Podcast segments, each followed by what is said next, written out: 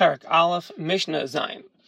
Abu Beno v'Cholakrovin, a father and a son that saw the renewal of the moon, and now they want to come to Beis Din, to court, and testify that they saw the new moon, so that they can sanctify the new month. So Yelchu, the Mishnah says they should both go together to the Beis Din to, to testify.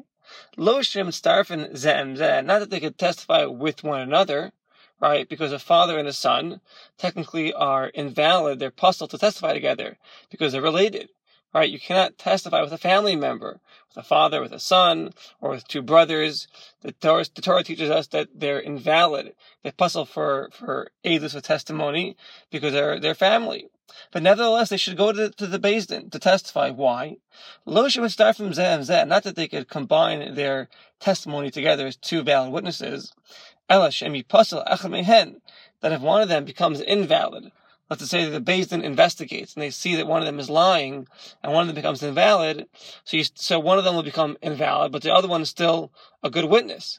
Yitzdar Fashini Acher. Now if somebody else comes to Beis Din, Joe Shmo comes to Beis Din, we could use Joe Shmo on either the father or the son, whoever's left, to make a complete testimony, because now you have two unrelated parties and testifying the renewal of the new, of the new moon for the new month.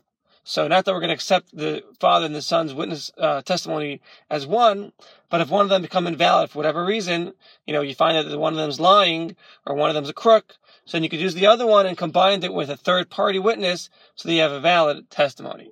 This is the opinion of the Tana Kama that says that a family member with another family member cannot testify. Whereas Reb Shimon, Omer B'shimin says that no, Abu Beno v'Cholakrovin, a father and a son and any kind of relative, are ksherin le'elis hachodesh. They're actually kosher to testify on the new moon for the renewal of the new month.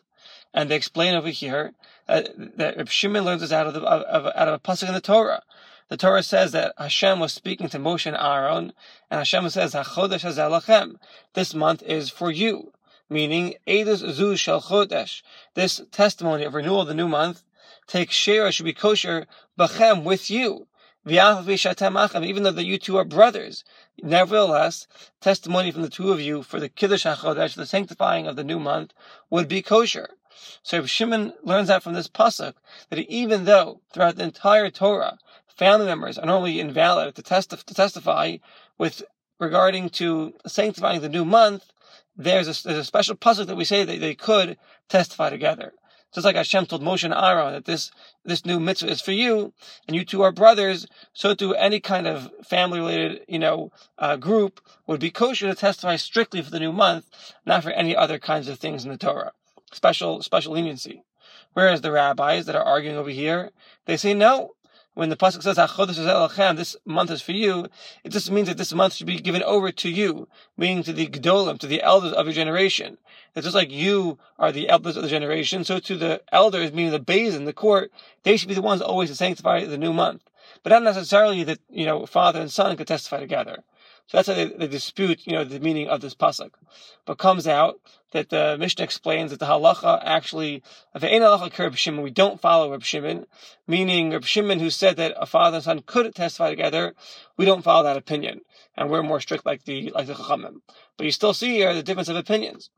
And Omer Rabbi Yossi, Rabbi Yossi says, Maisa, there was a story, with Tuvia the doctor, he saw the new month, uh, the new moon, right?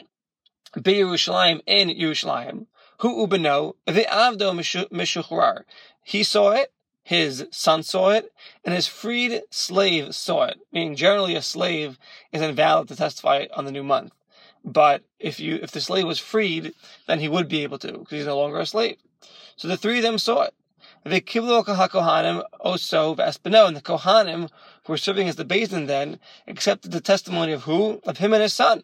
Upaslu es avdo, and they invalidated his servant. They said that his servant has no yichas, has no lineage, and therefore we're not going to use the servant's testimony, but the father and the son's testimony. This would this would support the opinion of Reb Shimon, who's more lenient. Ukshibol, they Beis Din, but when they came before Beis Din, right? Kiblo sov es avdo. The Beis Din accepted the father and the freed and the freed slave.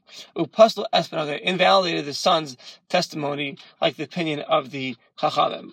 So, you know, at the end of the story, you know, it looked like we were supporting Reb Shimon's opinion in the beginning, But at the end, we're supporting the Chachamim's opinion, and that's how we come out lahalacha like the Chachamim, and that's it for Mishnah Zion. Mishnehches. Mishnehches is going to uh, mention now all the individuals that are invalid to testify for the new month. We'll see for the reasons uh, to follow. And this is all on a rabbinic level. On a Torah level, it's whoever's called a rasha, wicked one, cannot testify. And then the rabbi said that there are even more people that can't testify. Now we're going to list them over here. Elohim Absulon, the following are invalid to testify uh, as, an, as an aid, as a witness, for Kiddush HaChodesh, or sanctifying the new month, on a rabbinic level. Hamasachik bekuvia, a person who gambles, he's a gambler. And they explain over here that the Gemara says that we're talking about a case with a gambler. She'ein lo ela his askus Zulava. The only thing he does is he gambles. It's not like he's a good guy and he also gambles. The only thing he does is he gambles. So if all he does is he gambles, then he's invalid to testifany. Because he's not involved in the normal, you know, uh, things that people are, are involved with. He doesn't do things that bring purpose to the world, like Torah or work. He's just a gambler. And if all he's doing is gambling, then when his soul, the sole thing he does is to gamble, he becomes invalid to testify as a witness before court. Next, Umal the Beribis, a person who lends with interest. Even Beribis, even if it's Ribis interest, it's only prohibited on a rabbinic level. Right? And not just the lender would be invalid, but the lova, the borrower as well. They both become invalid to testify in court on the renewing of the new month. A person who's lending with interest, whether it's the lender or the borrower, they're both prohibited to testify on the renewal of the new month on a rabbinic level before court. Next, Mafrichi Yonim.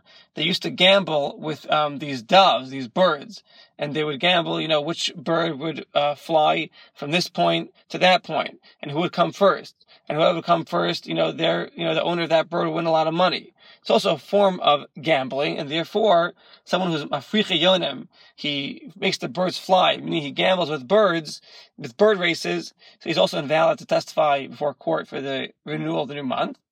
V'sokhi shvi is a person who does business with the fruit that grows during a Shemitah year.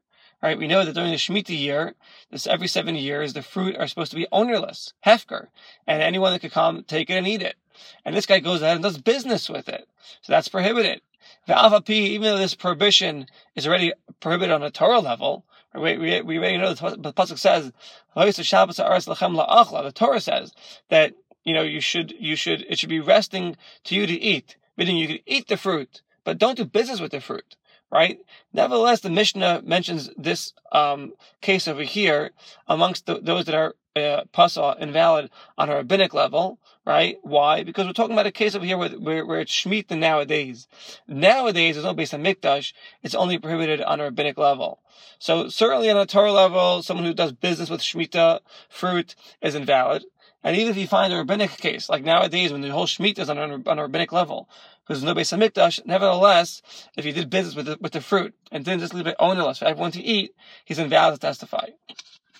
V'avadim and slaves, here's referring to an Eved Kanani, a Canaanite slave, is invalid to testify, uh, they're even invalid on a Torah level, and certainly on a rabbinic level, because they have a test, they have a, a, a din as a woman, and generally women cannot testify before a court. And that's how the Mishnah concludes. Here's the rule. Any testimony that a woman is not fit to testify. For example, monetary testimony or capital punishment. You want to have people want to, there's women want to come and testify that someone killed somebody or whatever it is. The pasuk says, "Va'amdu shnei ha'anashim." Two men will stand up, and we darshan out anashim, men, v'lo anashim, and not women. So women cannot come to the court to testify for monetary or capital things because if they shkal kavod b'malach pnima, the honor of a woman is her inside, and therefore women are, you know, they don't come before the court. Um, so so do these people we mentioned in the Mishnah. Kol hapsulim, all those that are invalid that we mentioned in our Mishnah, einan ksherin la, are not um, kosher to testify for these ty- type of testimonies either. They put they're put in the same category as women. However, they bring down over here any kind of testimony that a woman would be kosher to testify for. For example, to testify on a woman that her husband dies and that her husband died, and now this woman is permitted to get remarried. right? Let's just say that, that she didn't know what happened to her husband. And now she can't get a get, a bill of divorce, because they don't know where she is. So she's stuck, you know, like that her whole life? No. If, a, if even a woman could come and testify that she knows that her husband died, for example, we believe that testimony and let, let this woman remarry, right? Or if the woman came to testify on a sota, that the, uh, a sota is a woman who was warned not to hang out with a certain individual, and she hung out with him nonetheless. So we give her these special sota waters to drink to, to, to investigate whether she did a sin with this guy or not. So even a woman could come and testify on another woman who was, you know, accused to be as a sota, right? Um, so, so too, these uh, people mentioned in our Mishnah are kosher for these things as well. The same things that a woman would be kosher for, so too those that are invalid to testify on the renewal of the new month of this Mishnah would be kosher for those things as well. But anyone who's invalid to testify on a Torah level, because he did some kind of serious sin, then he's not kosher to testify even of things that a woman would be able to testify for. That's an important point to point out. Our Mishnah was discussing things that make a person invalid to testify on the renewal of the new month on a rabbinic level. But anything that would make somebody invalid on a Torah level, then even for things that a woman could testify, they cannot testify for. And that's it for Mishnehches.